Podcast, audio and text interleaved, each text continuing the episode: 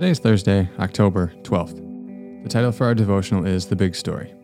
Remember from yesterday the New City Catechism's answer to the question of how and why God created us.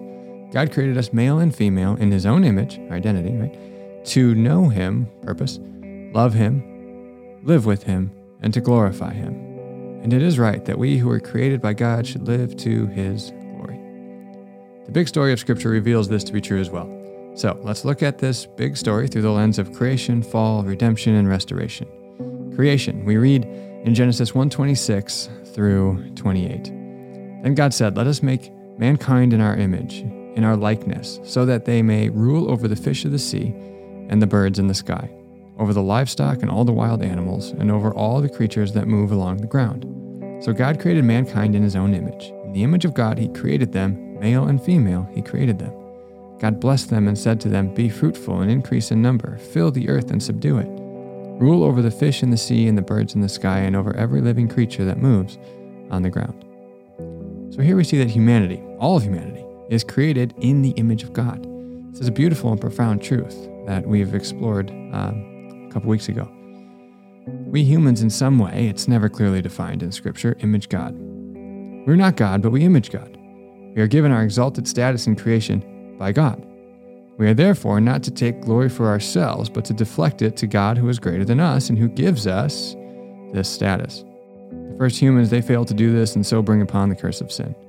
We also see the intimacy of relationship in God forming man from the dust of the earth and breathing into him the breath of life in Genesis 2 7, and in his blessing of provision in 2:16, and even in work and things to do in 2:15. We'll talk about those more next week. Then comes the fall. In the fall, we see the humans fail to glorify God. Romans 1:21, as that says, as we read a couple days ago. Sin then is a violation of purpose.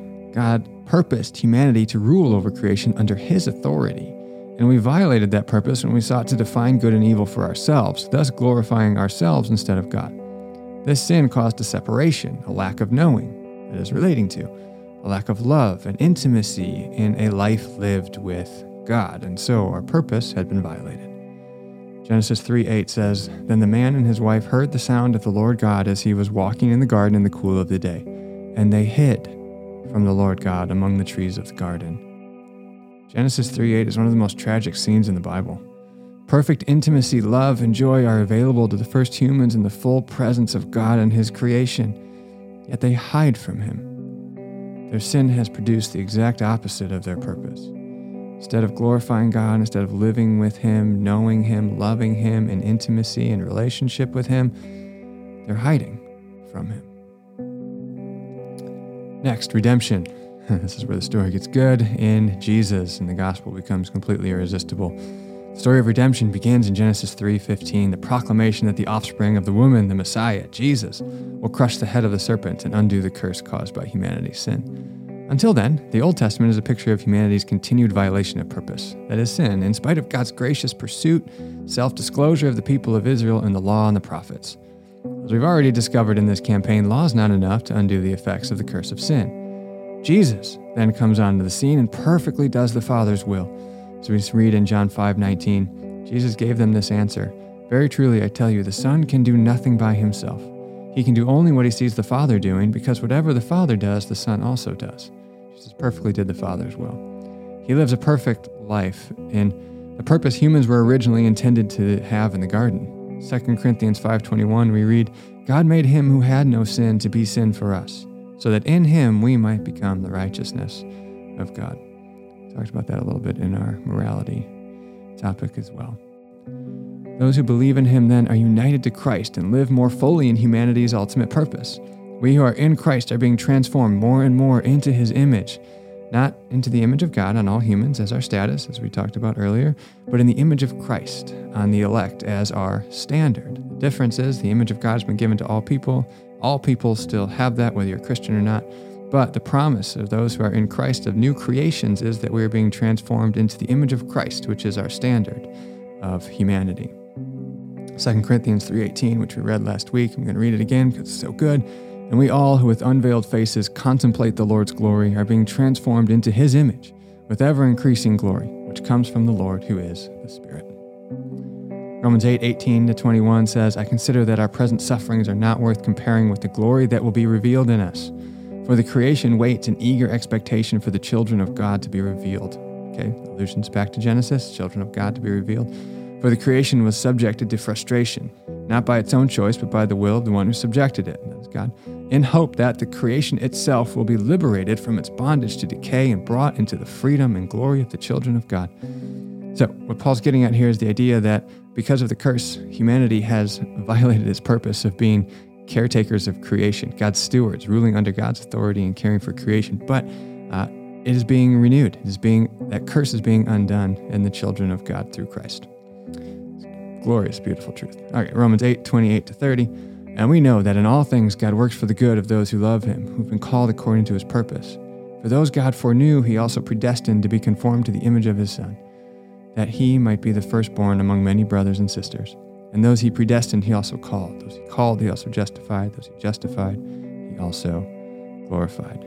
So God is working all of these things for his ultimate purpose of humanity being restored to their rightful purpose and place as stewards of creation ruling under God's authority. And this has been started in Christ, and God is carrying it through to completion. Not only can we now glorify God more fully as His people, but we also, through Christ, experience the presence of God through the Spirit whom He gives us. Remember, our ultimate purpose to know Him, love Him, live with Him, and to glorify Him. We're seeing this in the big story of Scripture. Romans 8 11. Okay, Romans 8 is a really good chapter. And if the Spirit of Him who raised Jesus from the dead is living in you, He who raised Christ from the dead, will also give life to your mortal bodies because of his Spirit who lives in you. The Spirit of God indwells the believer. John 16, 7, Jesus says, But very truly I tell you, it is for your good that I am going away. Unless I go away, the advocate, that is the Holy Spirit, will not come to you. But if I go, I will send him to you. Jesus says it's even better that if he goes away in his earthly ministry so that the Spirit of God would come to dwell within believers. 1 Corinthians 3:16 don't you know that you yourselves are God's temple and that God's Spirit dwells in your midst? 1 Corinthians 6:19. God's Spirit dwells within the church among believers. And then in 1 Corinthians 6:19, do you not know that your bodies are temples of the Holy Spirit, who is in you, whom you have received from God? You are not your own. We have the Holy Spirit of God dwelling within each individual believer and also dwelling within the church as a collective. So in Christ, this purpose of glorifying God more fully is made possible. Those who are in Christ have the Holy Spirit indwelling them. The Holy Spirit allows us to know, love, and live in the presence of God more fully, but not yet totally in full. Then finally, restoration. In the end, we, are, we will experience the fullness of the presence of God and fully realize the glorification of God, fully realize the presence of God that we experience now in part. In Revelation 21, 1 through 5, we, we read of John's vision of the new creation. Then I saw a new heaven and a new earth, for the first heaven and the first earth had passed away, and there was no longer any sea. I saw the holy city, the new Jerusalem, coming down out of heaven from God, prepared as a bride beautifully dressed for her husband. And I heard a loud voice from the throne saying, Look, God's dwelling place is now among the people, and he will dwell with them. They will be his people, and God himself will be with them and be their God.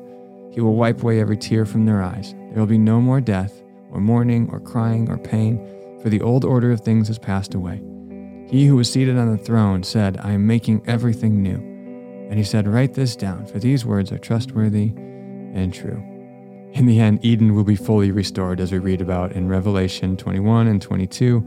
I've included uh, Revelation 22, 1 through 5 in the devotional, but I'm not going to read it now for sake of time.